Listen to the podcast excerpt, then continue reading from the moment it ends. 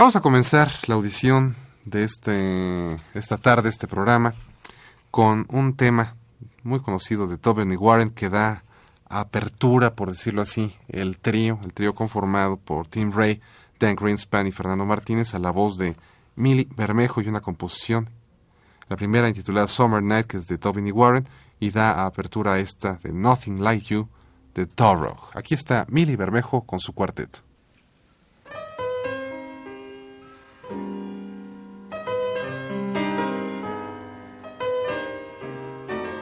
Milly Bermejo encontró a lo largo de su carrera la definición ideal para el jazz. Una música que al mismo tiempo que exige pensar, permite sentir, si no es que demanda la conjunción de ambas acciones. Para ella, la deficiencia de la música comercial se encuentra en su falta de inquietudes, en su carencia de provocación que infundía sopor en la cantante. El jazz para ella era un reto, era pasión y lo que ella llamaba la democracia perfecta. Un conjunto de jazz basa su interpretación en la escucha mutua y la interacción en vivo. El problema con las grabaciones en el estudio, decía Millie, es que les falta una chispa cuando el músico reacciona ante su público. La música y el jazz en particular no debería llevar líderes que se esfuercen en sobresalir por encima de sus músicos.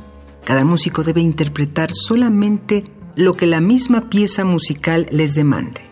El músico es solo un conducto. Una experiencia cantando, eh, además de primera instancia, es con el pianista Fred Hirsch. Eh, con él grabé en Nueva York. Él es dueño de un estudio donde nosotros hicimos nuestro máster y él fue nuestro productor. Jugando, él, Fred Hirsch es un niño prodigio, tiene como 29 o 30 años. Ella es, ya es una gente que toca en festivales con todo el mundo. Está grabando ya como solista en Concord con um, gente como Toot Tillmans y um, Art Farmer. Art Farmer y este baterista, en fin, con mucha gente. Y em,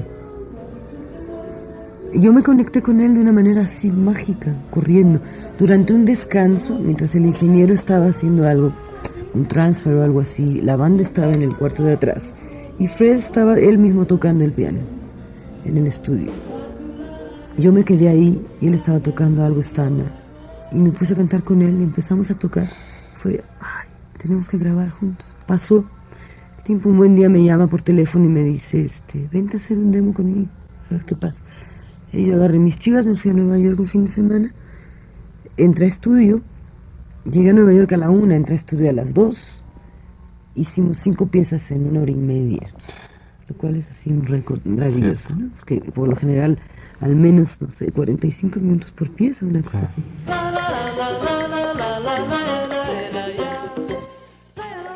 Nació en Buenos Aires en 1951 para heredar la tradición musical de la familia Bermejo. Su madre, Luz, era tanguera y cantante de calecita su padre fue el compositor mexicano fundador del trío Calaveras, Guillermo Bermejo.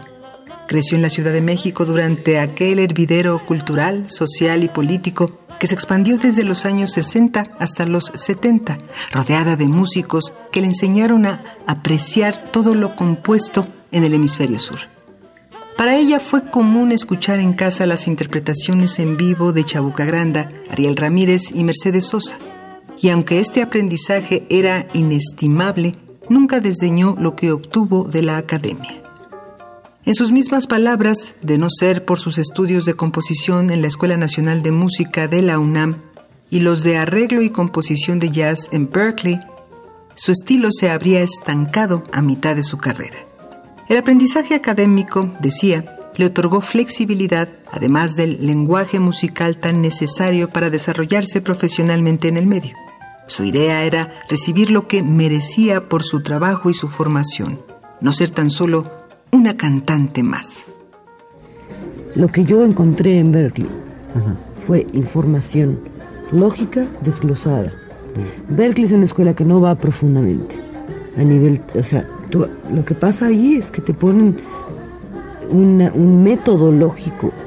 Siento que, que el principal problema es que hay un montón de gente talentosa en México, pero no hay un sistema, ni una escuela que enseñe de una manera este, lógica, honesta o llámale como quieras, eh, los principios de la música popular, que es eso básicamente, ¿no? O sea, no es nada más jazz, es, es, una, es, una, es un método, es un lenguaje que, o sea, parte de la misma música tradicional y clásica, pero es un lenguaje desglosado y puesto un cierto, de una cierta manera que te permite manejar cualquier cosa dentro de la música popular.